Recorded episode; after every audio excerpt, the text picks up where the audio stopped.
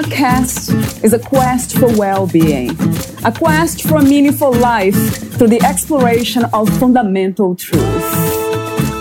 Enlightening ideas, insights on physical, mental, and spiritual health. The inspiration is love. The aspiration is to awaken new ways of thinking that can lead us a new way of being, being well. Welcome to Body, Mind, and Soul Healing Conversations.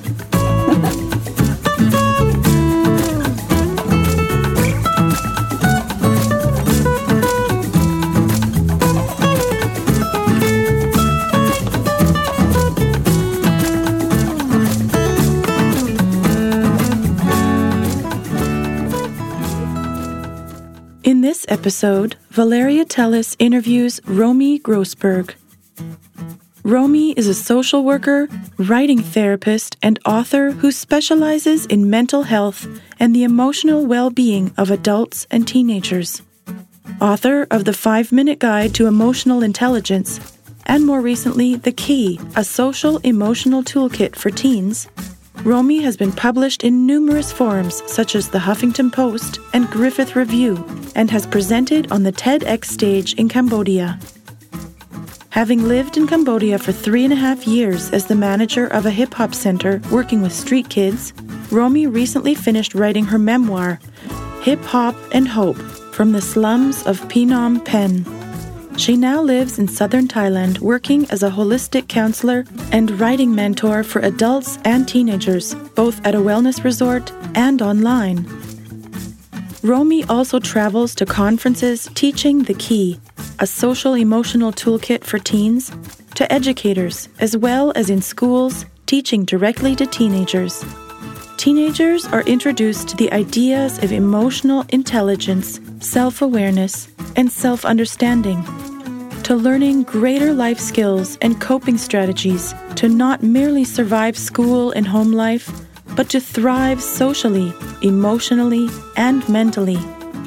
Your EQ, emotional intelligence, is based on self awareness. It is understanding your emotions and why you react to people or situations the way you do. Increasing your awareness is important for the very simple reason that it ultimately makes life easier. It is difficult to notice the good or acknowledge the not so good in life if you aren't aware in the first place. Understanding and increasing your awareness and learning some of the tools in this book can help you deal with pressure, anxiety, school life, friendships, relationships, arguments, family life, and growing up. She writes in her opening chapter The Key is a guidebook addressing mental, social, and emotional health. Romi believes that in today's current climate of an elevating mental health crisis amongst adolescents worldwide, it is vital young people are adequately equipped to handle their thoughts and emotions as they move through this developmental stage of identity. Teens can learn that even seemingly complex issues or problems can be taught and dealt with in very real terms with practical guidance, learning, activities, videos, and discussion. Romi's book, The Key, is broken into three sections. Number one, my friendships. Two, me. And three, my family. She begins with friendships because friendship is the most important thing during adolescence, and so the best way to engage. It's not exactly a lie when we say what we know other people want to hear, but it's not always the truth either. It is us trying to fit in, not stand out, be cool. We all do it, but wouldn't it be cooler if we didn't have to always concentrate or try so hard? If we could be honest with ourselves and our friends and know that everything would just be okay, writes Romi Grossberg. The key includes over 20 topics, including negative thought patterns, unconditional love, bullying, effective communication, anxiety, trusting yourself, and many more. Romi's books are available on her website, She also teaches the key as a full course or tailored workshops and is available for individual, online, teen, or adult counseling. Here is the interview with Romi Grossberg.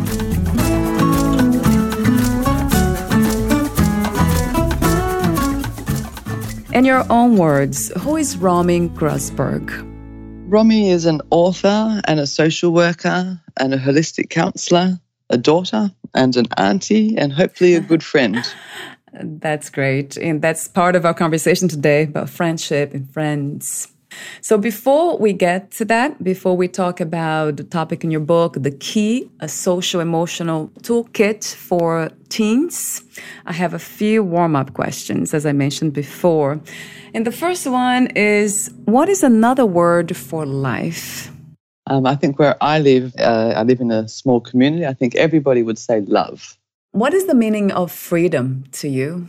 I think it's health and family and the ability to choose how you would like to live your life. What is your greatest joy? Helping other people. Mm. What is the world's greatest need, in your opinion? Harmony. Harmony. And you mentioned earlier love. That's another word for life. So, speaking of love, what is love to you? Um, I think when I say love, I talk about unconditional love, like love without boundaries, love without judgments, love just because we're all humans and we can. Do you connect unconditional love to God? No, not particularly, not personally anyway. Um, I think unconditional love, it can be to any higher spirit that people believe in. For me, it's not necessarily a religious thing, it's more about a humanity, I suppose. What do you think is the purpose of life? Mm, that's a great question. I think everyone would probably have a different answer. The purpose of life for me, I think, is to, to live humble and to live in line with my, I suppose, my own ethical standard and my own morals, and to, I think, you know, one of those things, what would you want to be considered at the end of your life? And I would say probably a good person that did their best to help wow. others. That's interesting. That always goes back to that unconditional love, serving, helping others. That's throughout my conversations with so many people. That is so wonderful. So let's talk about your work. How did you become a writer? It was never intentional. I've always written from when I was about eight years old. I've kept a journal. Um, from 2010, I was living in Cambodia, working with street kids out in the slums, and I would often write for the newspaper. I would write articles for different places. I wrote for the local uh, What's Up Phnom Penh, a local paper in Cambodia. And I actually never considered myself a writer. It was just what I did because I could and because I enjoyed it and I had a natural talent for it. Uh, living in Cambodia, a lot of people used to always say to me, You should write a book. And I thought that was an absolutely crazy idea. I never ever considered it. And um, I don't know, I just heard it so many times. I think because the life I led in Cambodia was so interesting. It wasn't the normal expat life. I was very embedded and ingrained in the, the slum community working with street kids. And I was really experiencing a life that no other Westerner had really experienced. And I started thinking maybe I should. And then from the minute I thought maybe I should, I feel like I've actually made no decisions since. I'm very much a person that lives intuitively. And if I feel like if you're on your path, if you're on the correct path, then everything falls into place. And really, everything fell into place. Before I knew it, I was having wine with a friend who was saying, But my friend runs writers' retreats. And two minutes later, I'm on the phone with this person. A week later, I'm flying to Laos to do the writers' retreat. And it just snowballed from there. And that was probably, I think, 2013. And I started writing my memoir, Hip Hop and Hope, which was my life in Cambodia. So it actually started with that. And I sidetracked myself by writing all these other books that we'll talk about today. So yeah, it wasn't intentional at all. And somehow now I'm on book number three. I love that, yeah, living intuitively. So you mentioned being on the right path. How do we know when we are living, when we are on the right path? I think when people ask the question that they're not there yet, because when you are on the right path, you stop asking the question, if that makes sense. There's an intuitive gut feeling. A lot of the work that I do in counseling sessions is very much about how do we connect to that gut feeling and how do we listen to it and trust it. And for me, on this path of writing, I never asked another question from the moment that that started happening. It just snowballed. And it's like, you know, when you book a flight and that day that you want, the prices have dropped, and you go to your favorite cafe and you bump into a particular person that you really wanted to see. When you're on the right path, everything falls into place. So when you're not on the right path, everything's difficult. You know, you go online to book a flight or something and the computer crashes or the price goes up or something jams. You know, when everything goes wrong, it's when I feel like the world is saying, listen, stop, slow down. This is not what you're meant to be doing. So for me, it's really listening to the the cues that are going on around you all the time and actually trusting that they're there for a reason. That's how I look at it. Yeah, I love that. It makes sense to me. I'm just wondering if um, having no more questions to ask also means that we have all the answers. We have found all the answers. Yeah, look, I think I think it's about, you know, when I teach people about how do you connect with your gut instinct, how do you connect with your trust, the second part always, which is more difficult for a lot of people, is how do I trust that? Like people will come up with a decision like, oh, actually, I get it. I'm on the right path. This feels right. And within a split second, they're like, oh, but I don't know. You know, that's that trust that, you know, taking a risk sometimes can be the right thing. So it's about trusting that. Yeah, that's another word that I really love to use, and I use it all the time trust, right? So, what was the inspiration to write The Key, a social emotional toolkit for teens? So, in the middle of writing my memoir, I wrote another book, The Five Minute Guide to Emotional Intelligence. And that's sort of a journal style writing therapy. I do a lot of writing therapy. So, I did that because I was working in Thailand. I moved from Cambodia to Thailand. And I did it based on the client group that was sort of sitting in front of me just to get people writing, journaling, and, and interacting in their own life. And from that, I started realizing maybe I want to work with, um, go back to working with teenagers because I'd switched to adults. And what happened was I started noticing that all the counseling that I was doing with adults, it didn't matter what the topic was mental health, emotional health, life choices, trust, love, relationships everything came down to the same thing. And for me, that thing was we never learnt these skills. We didn't learn these tools when we were younger. No one taught us what unconditional love was. No one taught us how to communicate effectively or even about bullying. You know, bullying is now in schools, but when we were younger, we didn't learn these things. So when I'm counseling adults, I realize what's lacking is coping mechanisms, strategies, life skills, emotional intelligence, on a real learning level. So I started thinking about that, and I actually went to a school in Australia, which is Bialik College, is the top school in Victoria, and it's this the area that I'm from. And I actually made an appointment. I was having one of those very bold, confident moments where I made the appointment and I walked in and I just said to them, look, the research I see says that there is nothing in schools. And this is a few years ago, and there was nothing. So meditation and yoga was creeping into the younger primary school levels, like 10 year olds, eight year olds. But as soon as they got to secondary school, to high school, like from 12 years old up, there was absolutely nothing for kids across the world. And that for me completely blew my mind. I'm like, they reaching adolescence, and adolescence is the developmental stage of identity. So they're trying to work out who they are in the world and where they fit in.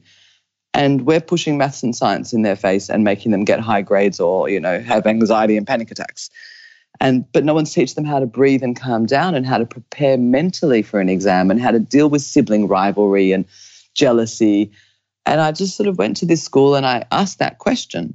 And i kind of thought that they would you know not appreciate me coming in and saying that and they just looked at me and they're like you're absolutely right what do we do to move forward and i was so impressed i was like you know what i will go home I will write the book and I will come back to you. So uh, it started from there. How wonderful. And that is so true. So goes back, you talk about self awareness, and that's my next question. Um, talk to me about emotional intelligence based on self awareness.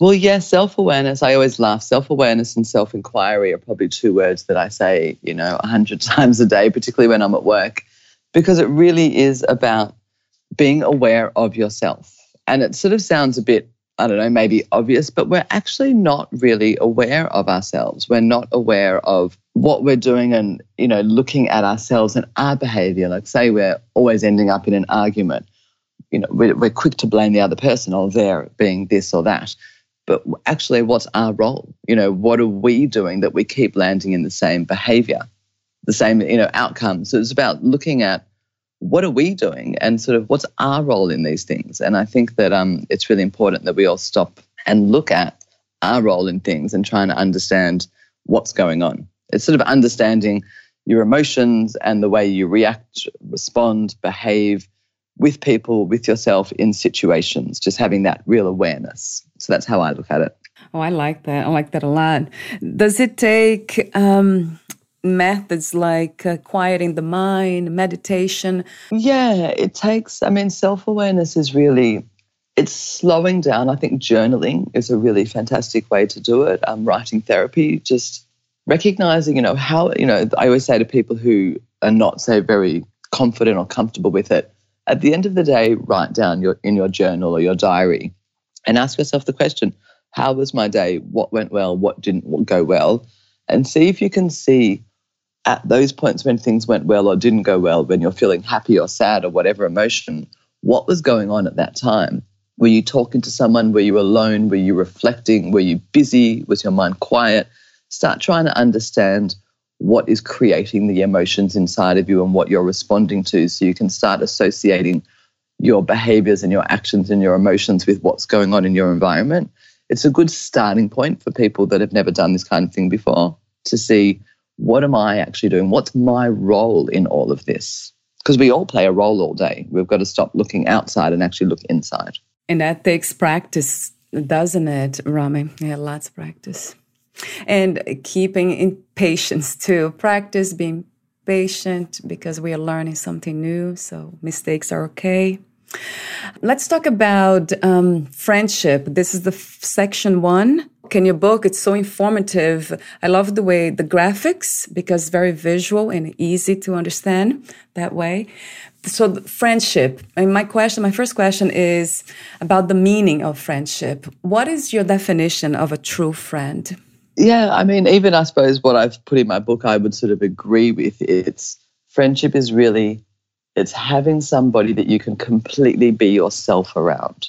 So, you know, there's a lot of fake friendships or semi fake friendships or trying to fit in friendships, particularly when we're talking adolescents and younger people and even into our 20s and sometimes older. But somebody that we can 100% be our open, vulnerable selves without any fear of judgment. You know, I had a girlfriend of mine bring me from Australia, I'm in Asia, last night in the middle of the night. And I haven't spoken to her for ages, like for a very good friend, but we haven't spoken for a long time. And she was just having a freak out over some things. And her and I have a bond that is unbreakable. She rang with a, a list of sort of problems and issues that was going on. And I knew that I was the person that she trusted to be able to say a lot of really kind of crazy things and I would not judge and I would be there for her no matter what she said. And that to me is friendship. Yeah. Another question just came to my mind. It's very, it's fascinating that you started your book. The section one is on friendship, and section two, it's about ourselves, me, and then family. Why friendship? Why did you choose to focus on friendship on section one? Yeah, no, it's a good question, but it was very deliberate. So this book is for adolescents, it's for teenagers. And like I said, it's the, the developmental stage of identity. So you would think that me, the section on me and identity, which is very much about identity and who am I, would be first. But if you think about adolescence, which is 12 to 18 years old, the single most important thing that's going on in their lives at that age group is friends. So what their friends think is often more important than what they think in everyday life when they're getting dressed, they're getting dressed thinking, what will my friends be wearing? What will my friends think? What will this boy or girl think of it? So everything they do is very much around friendships because they haven't fully identified and developed who they are yet. So they're still very much trying to fit in. And I thought if I go straight into the section on who are you, it would be overwhelming and daunting if I started with friendships, which is very much who are you, but from the aspect of friendships and how you fit in, it's much more connecting to a younger mind. Yeah, that makes sense. Because we always try, even adults. That's interesting. we, we do that all the time. yeah, absolutely. We still do it. So I thought if I can get younger people to feel confident to wear what they want, to think what they want, to be comfortable in their own skin at a younger age, then hopefully as they grow into adults, they're much more confident adults. Their self awareness is already really solid and they won't develop the same kinds of issues that we see in adults today. Right, right. So, what is the direct connection between happiness and friendships? I think if you've got true friendships where you can be yourself and you can be comfortable and you feel good as a person in the way you support and help your friends and they are doing the same back, then you have the ability to to be actually happy. There's a lot of fake happy, fake friendships. You know, they're young people. So it's all about pretending to be happy, laughing when you think it's not particularly funny, you know, all of that kind of thing. But if we can be comfortable in our own skin, then our friendships are true and our happiness actually exists without trying or searching for it. You speak of being emotionally safe. I thought it was very interesting. There's, um, I think I never, maybe I, read it somewhere before, but I don't remember. So, can you talk to me about how does it feel and what is to be to feel to be emotionally safe? Look, emotionally safe is, you know, I suppose the how we define true friendship. When you feel emotionally safe in your friend's presence or even in your own presence, or if you're the person providing that for someone else. So, you know, even as an adult, even in my own personal life now, and I'm in my 40s, you know, the other day myself personally, I was walking home from work. It had been a very stressful day with all the coronavirus that's going on. And I was doing a lot of counseling. And I bumped into a particular friend that I'm not even that close with. I don't spend a lot of time with him, but he has something about him that is very safe. And the minute I saw him, I burst out crying because I felt safe to do so. Had I bumped into someone else, I would have held it in. Certain people have it naturally, and certain people make an effort to provide it. But being an emotionally safe person, holding that space, which is as a counselor we all do professionally, but doing it naturally in your in your day to day life is a really really special quality to have. Oh wow, that's an interesting uh, experience. Mm, it was beautiful. Beautiful, right?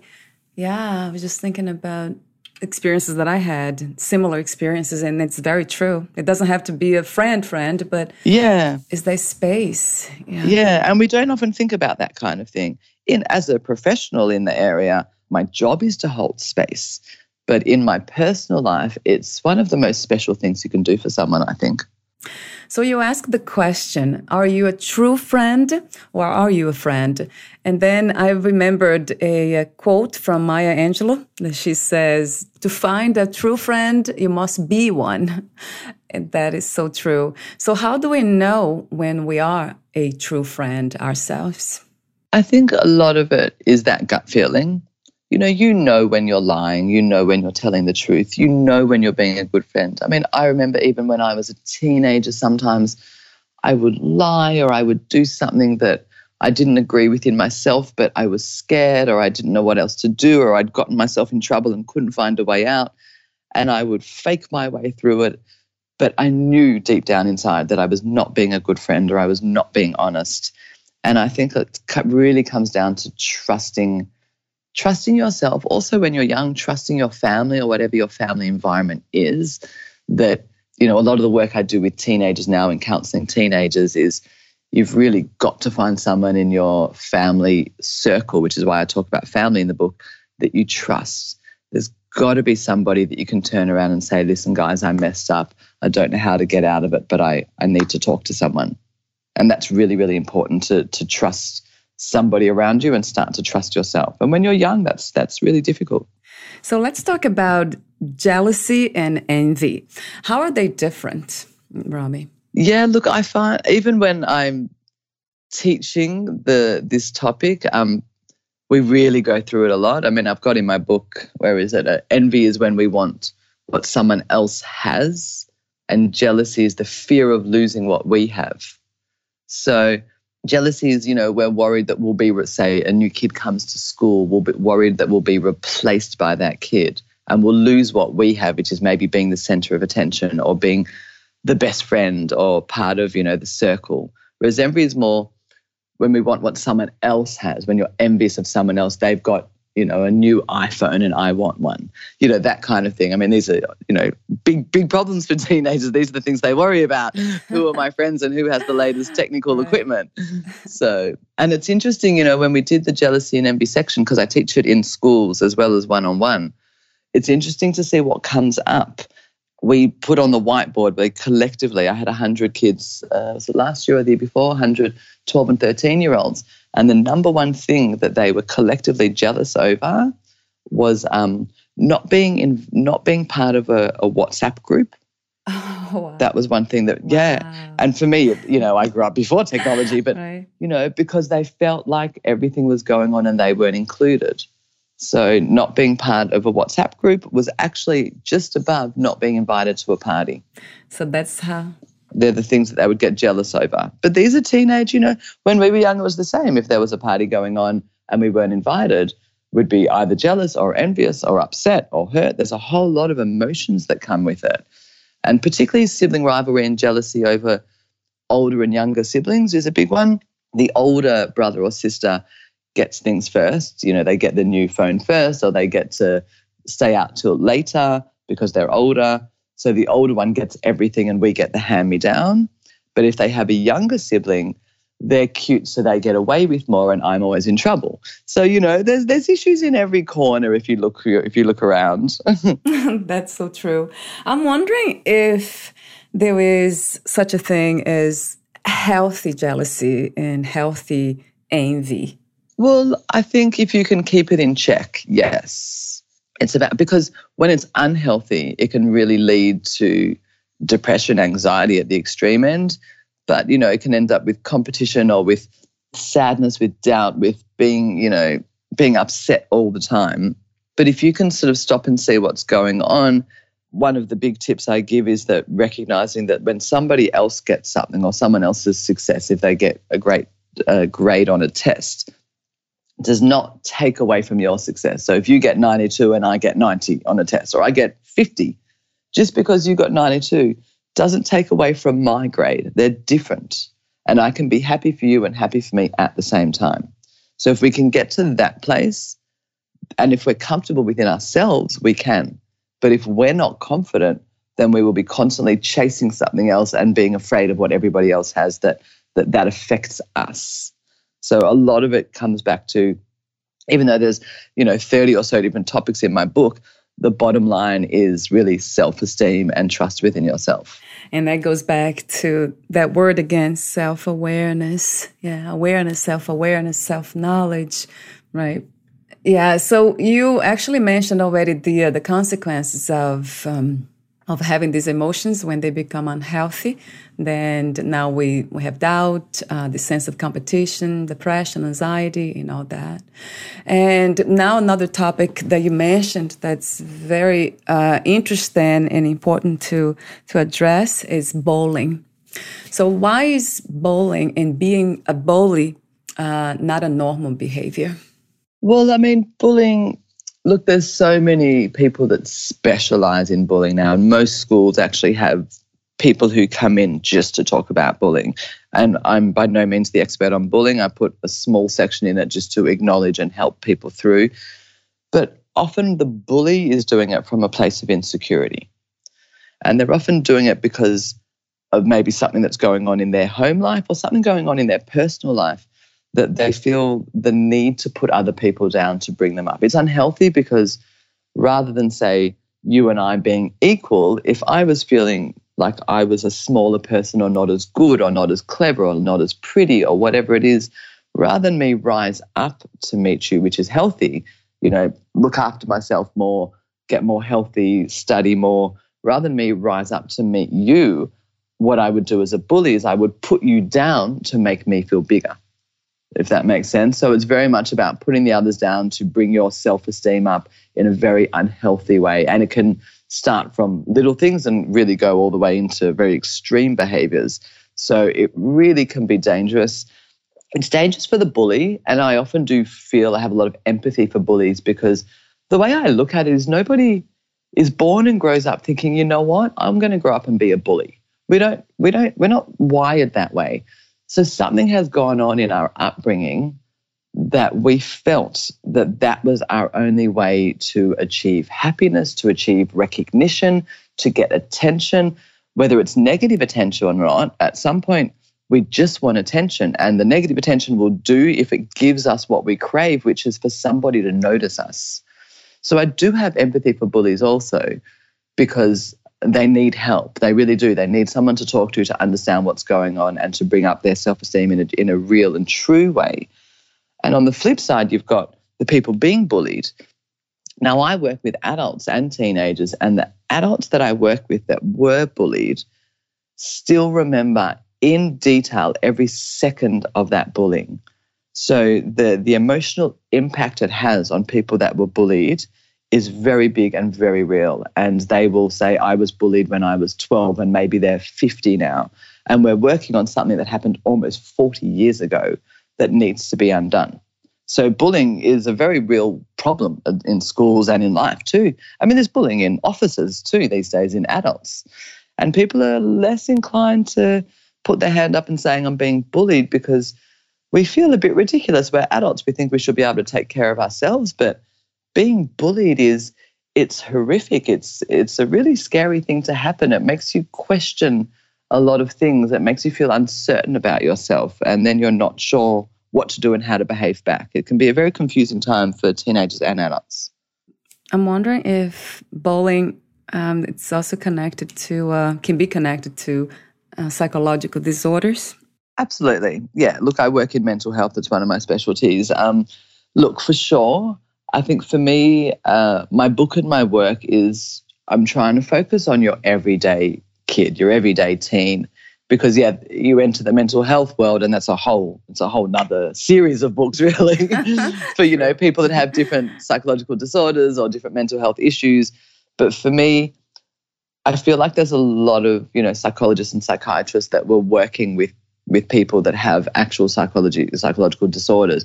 For me, it was like but what about the kids that are just trying to get through life, just trying to get through school, and they don't have any coping strategies and they don't know what to do?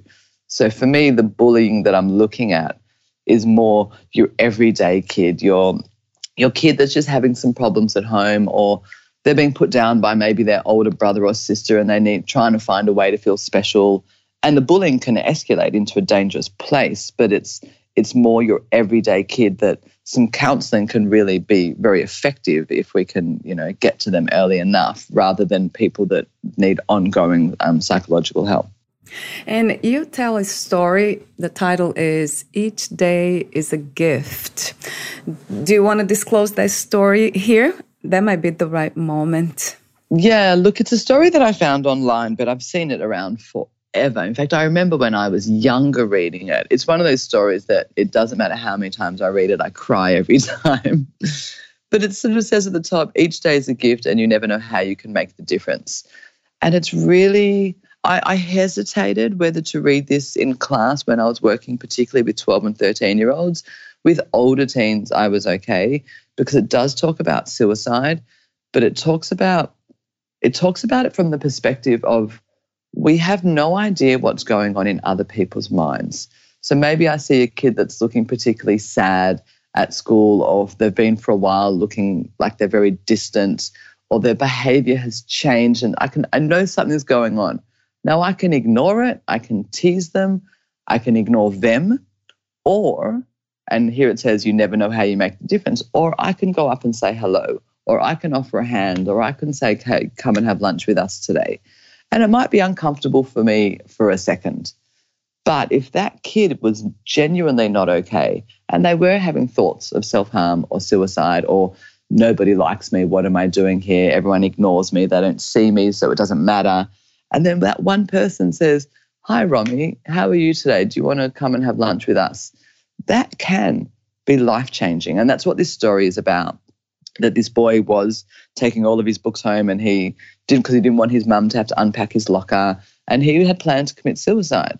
And this other kid was the kid that sort of gave him a hand when he dropped his books, he just helped pick them up.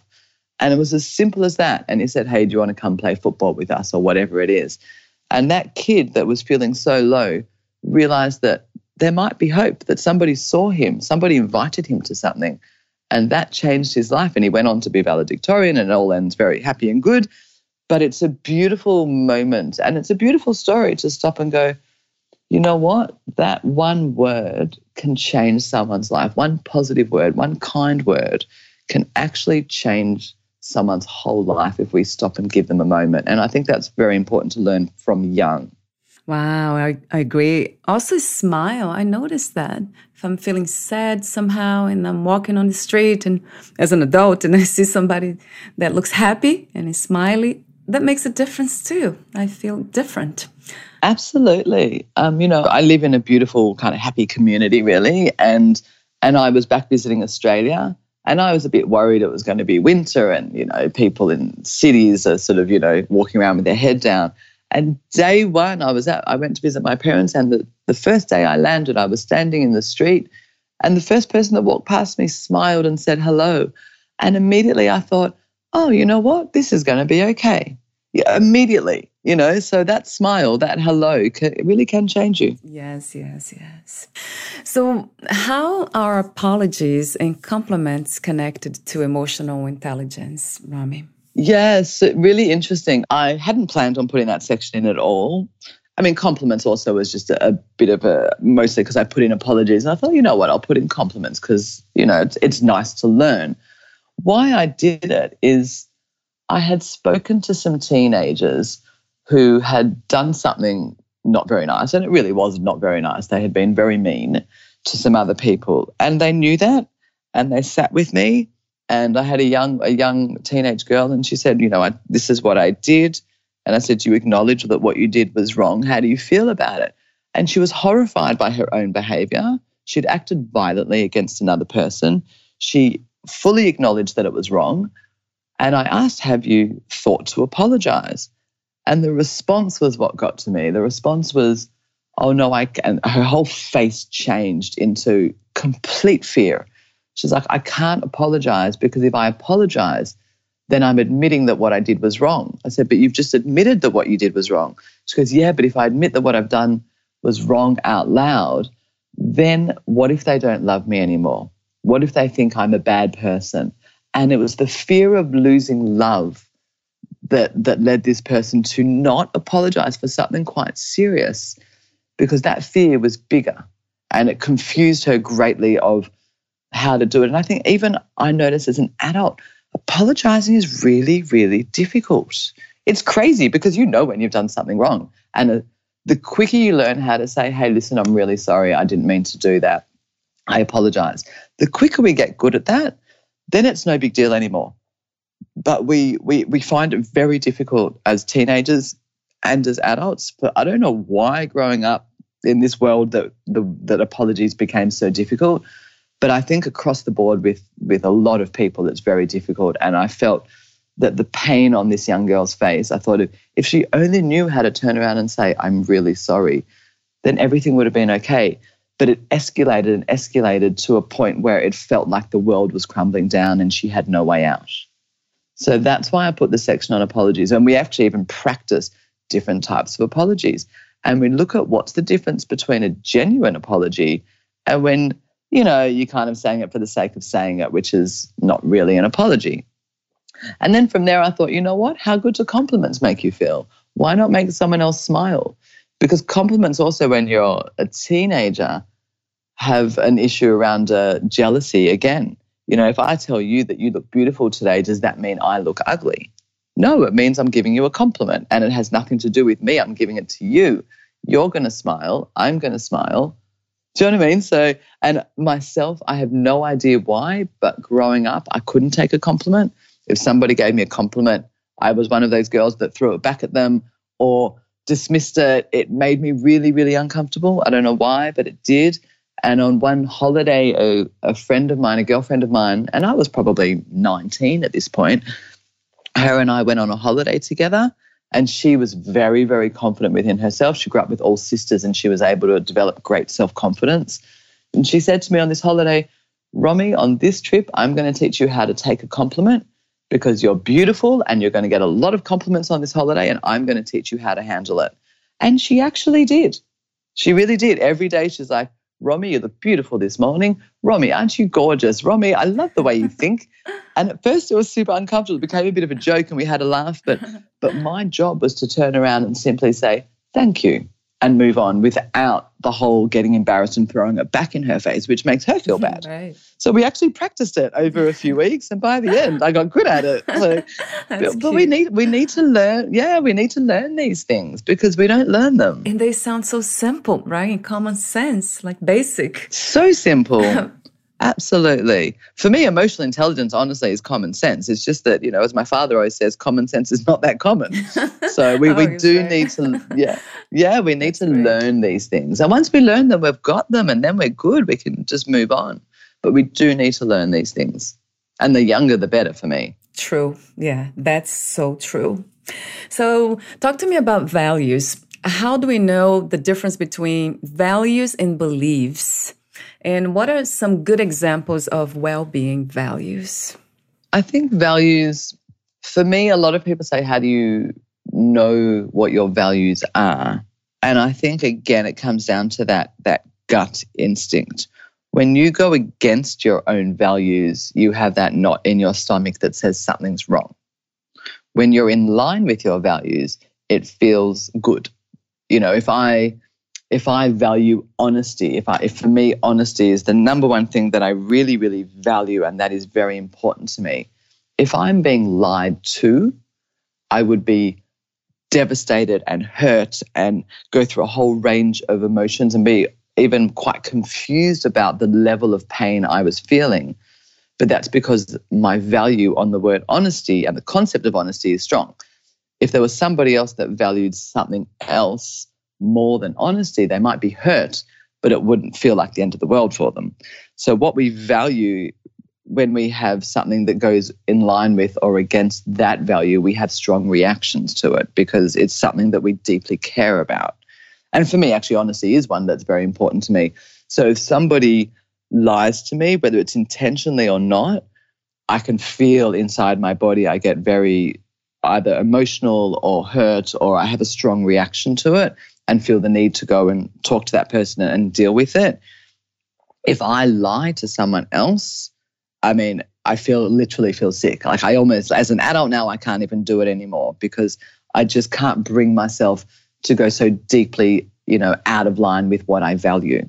So it's that gut instinct. You know, we all have it. We have that, you know, that feeling where you just sort of suddenly feel nauseous. You know, you feel a knot in your stomach. It's because you're going against what you believe in. Mm.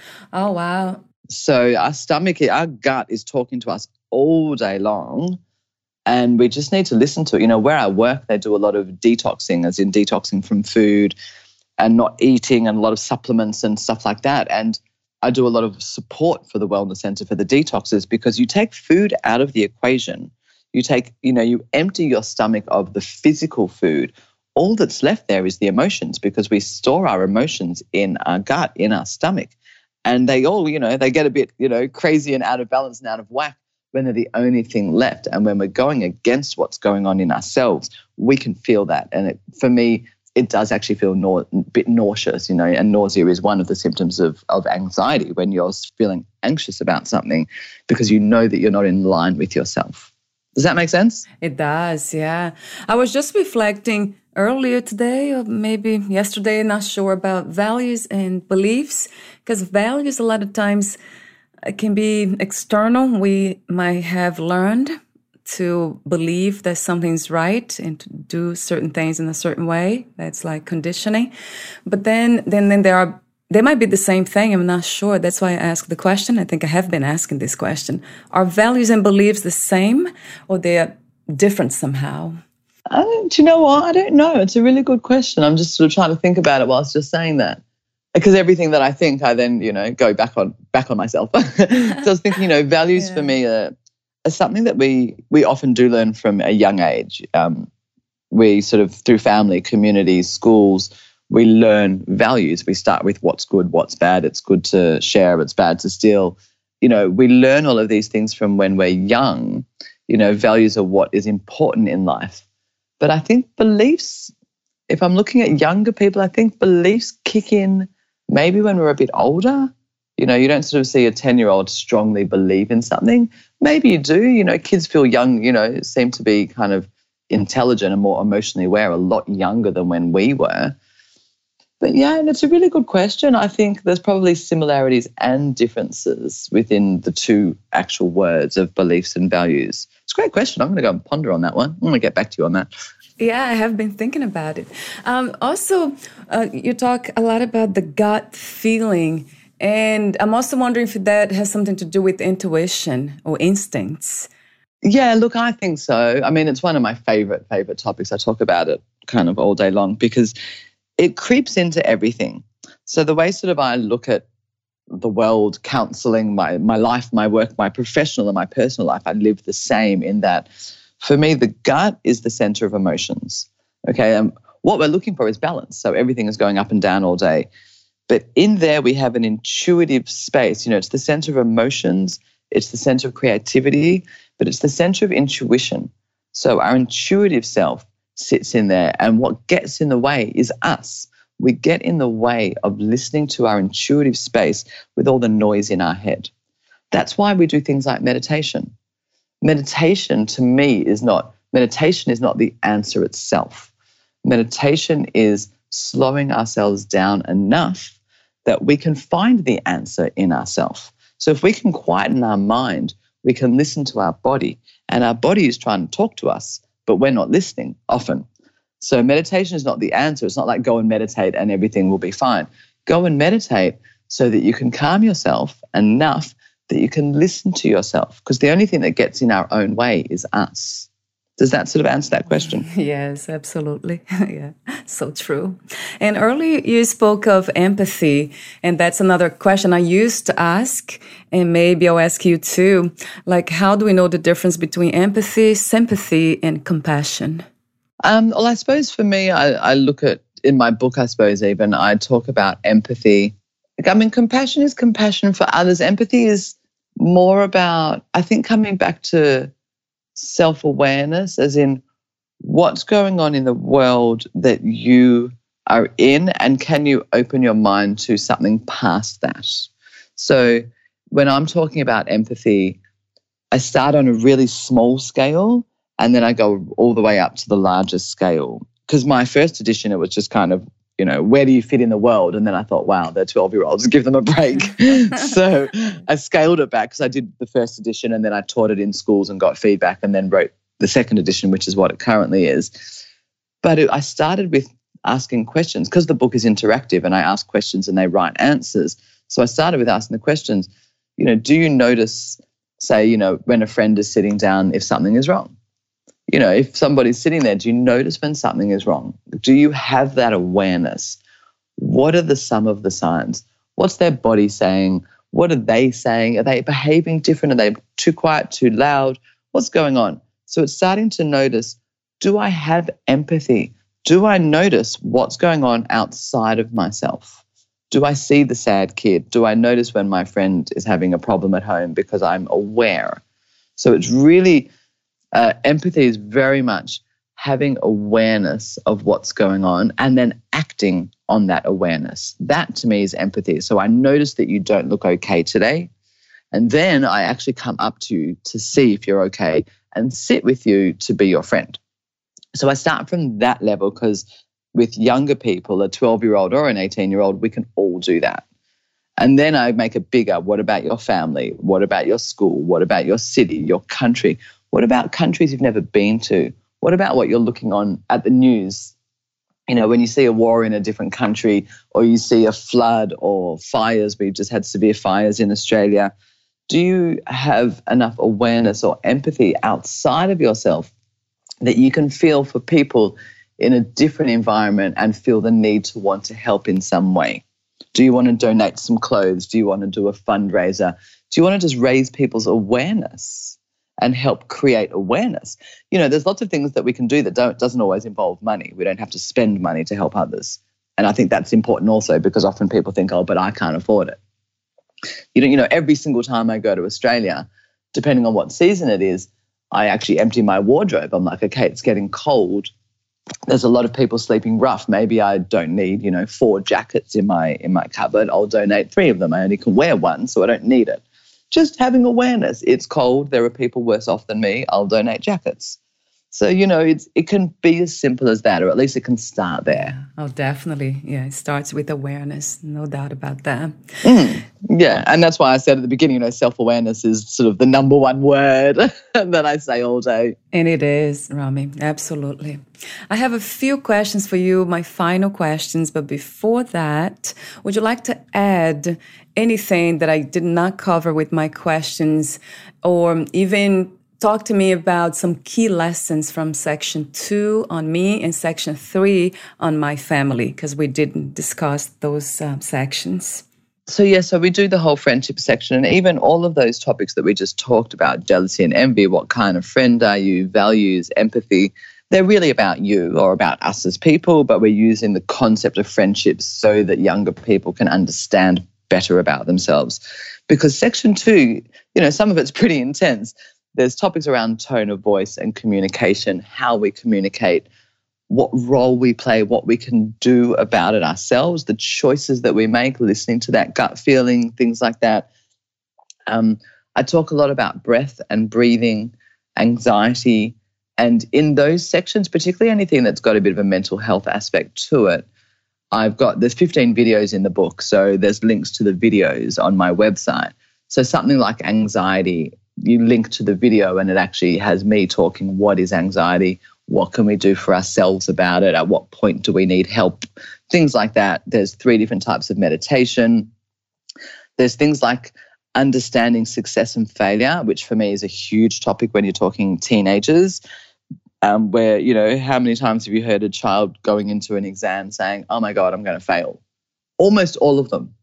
Almost every kid walks in saying that and um, and then I'm looking at the mindset. Well, if you're going in with that attitude, what are you doing to your body? What are you doing to your mind? Do you know what I mean? So we talk about the concept of success and failure. If and same with adults too. All my work I do with teenagers, I do with adults also because we need to understand and redefine what we consider success and what we consider failure if we're going to keep saying I failed or I'm going to fail. Because the first question I say is, okay, that's great. What does failure mean? And nobody can answer the question. I'm like, well, then how are you going to fail if you don't know what you're talking about? So it's really for me, it's raising questions, raising questions, getting people to know and understand what they're talking about so they can see what they're doing, our language, the way we think. You know, that's everything. That's what we have. That's what we're in charge of. We have 100% control over what we think, over our emotions, the language that we use, the words that we say. So if we're not keeping ourselves positive and in control of our own selves, then then who is? Do you know what I mean? And that's when we fall into, you know, pleasing others and not pleasing ourselves. So from there, I then go into things like unconditional love, really understanding what it means to love or be loved without condition. Um, negative thoughts, which is huge. I do it with adults almost on a daily basis, even still, negative thought patterns, negative thought behaviors. You know, we get stuck in that loop. I work with adults now where, you know, when I was five, my father said that, you know, I wasn't very, I wasn't very smart. And now, you know, you're 60 or 70 years old and I'm undoing 65 years of you're not very smart and all of the repercussions and the things that that led to and the small life that you led because you never believed you could do more because you decided that that statement at five was true, that you're not very smart. And this is the stuff that I do on a daily basis.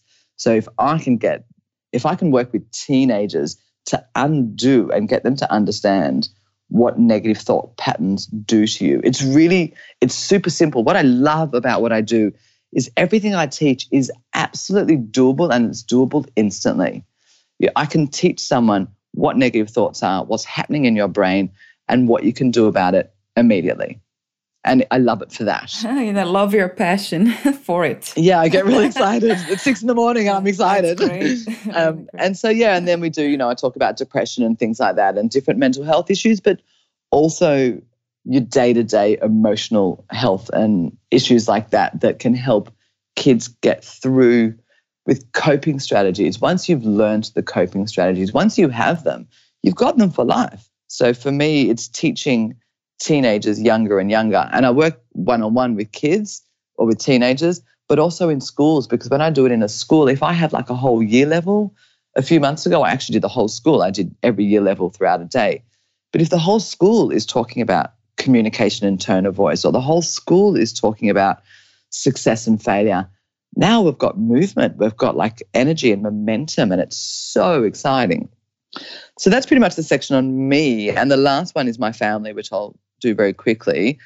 My family, I look at the home, the home environment, and I look at divorce because when I was writing this, the stats were around 50% ish in the US, um, 30 to 40% in the UK, in Australia. That's the reality. The reality is, is there is a high divorce rate. Um, also, I have personally a lot of friends that are divorced, and I thought we can pretend it doesn't exist because it doesn't, you know, religious uh, people don't want to talk about it, or different schools are like it's not our problem. But actually, it's everyone's problem because kids deal with divorce differently. And when I was working at one of the schools in Australia, at the end of, I did a three month course with them. And at the end of the course, where we finished teaching the key, one of the boys, a 13 year old boy, wrote feedback. And he wrote, I now know that my parents' divorce was not my fault. And I literally was in tears. I'm like, that 13 year old boy now knows that his parents' divorce was not his fault. And that's huge. That's life changing. So for me, if I can reach one kid, then I feel like I've done my job and I've done it well. Yeah, I love what you do. I love your passion, your knowledge, your wisdom, Romi. Thank you so much. Thank you. So my final questions, and speaking of success and failure, so that's um, it's not a coincidence, but it's my first question. It has been for a while. How do you define success? What is success to you? Success is being honest within myself, like that gut feeling. Success for me is, I suppose, writing my own story, writing my own to do list of goals of what I would like to achieve in my personal life, if we're talking personal sort of success, and then setting out to do them. And you can always change your goals. You don't need to strive for the best and then feel like you failed. You make your goals realistic of what you would like to achieve so that you can achieve them. I'm a big fan of small goals so that you achieve them and then making the next small goal so that you achieve them. So you have that constant sense of achievement so that you feel good so that you keep going. So I break it down into smaller bits for my life because I do so much. And that keeps me on that feeling of success so I can keep going. What was the hardest lesson to learn about yourself? I think at different stages of life, I think to myself, am I as good a person as I think I am? Or am I as honest as I pretend to be? You know, am I being real? Am I being true? Always coming back and checking myself and really asking myself the hard questions and having to do the work if I need to and having to accept that, you know, sometimes I'm not as perfect as I think I might be. And I'm like, actually, I need to, if I'm going to talk the talk, I need to walk the walk. And then I'll go away and do the work to make sure that I'm being true in what I teach and who I am. If you knew you would die soon, would you change anything about your life or do anything differently? Do you know, I don't think I would. what I would do is my memoir that I spoke about at the very beginning of the talk, Hip Hop and Hope, of my life in Cambodia. I actually just finished writing it a few months ago. And now I'm procrastinating slightly and getting an agent and whatever because now I'm at the nervous end of the of the book. And it was an eight year, hugely emotional journey of writing. And if I was to die, I would want that book published and in people's hands before I went. That would be my dream. Do you believe in life after death? I feel like I want to say no, but at the same time, I talk to my friends that have passed away so I and I don't need to go anywhere spiritual or religious to do it. I will literally just have a conversation or I have a feeling that they're there or have a feeling that they're supporting me. It's not as I have arguments with them. so I do I do still engage with people that have passed on that I was very, very close with. So so I'm not sure how I feel about that, but but I do talk to people sometimes. That's great. Um, what are three things about life you know for sure as of today? I don't think we know anything for sure. I really don't. And, you know, we're in the middle of kind of world chaos of, you know, coronavirus is just getting a bit out of control as we speak. And it's made me stop and go, wow, what do we know for sure? It's actually been a question this week where the answer of what's going on in the world at this minute has changed literally every 10 minutes you can put on the news and the statistics, the advice, that everything has changed.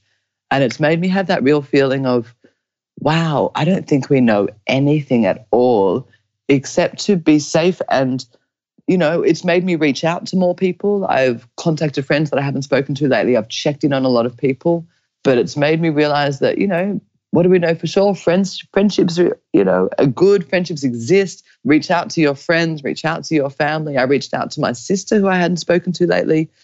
So I think, what do we know for sure? I think, you know, without sounding a bit hippie, whatever, but love, you know, love exists. And if we can continue to rise above the fear and the frustration and the unknowing and just love ourselves and everybody around us, then I think we're doing okay. Thank you so much for your wisdom, your knowledge, and your genuine presence, Romi. Thank you very much. Where can we find more information about you, your books, products, services, and future projects? So my website is my full name, romigrossberg.com, and my email and everything is attached to that. And I, I, sort of live mostly Southeast Asia and travel around doing conferences and, and talks and stuff. But yeah, so my two books, my teenage book and my adult book, are both on my website, and lots of videos um, and you know different advice and blogs and articles and things like that. And hopefully, my memoir will be out there yeah. at some point in the next year. Right. But yeah, all of my information really is on my website at romigrossberg.com. Great. Thank you so much again, and we'll talk soon. Great. Thank you so much. Thank you. Bye for now, Romi. Bye bye. See you.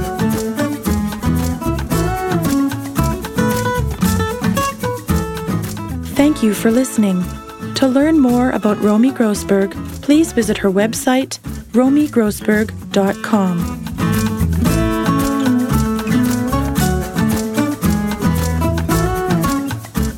To learn more about this podcast, please visit fitforjoy.org slash podcast. I want to thank the Patreon members Lawrence McGrath, Mark Basden, Terry Clayton, and Aidan Vickrock. Thank you you again for listening, and bye for now.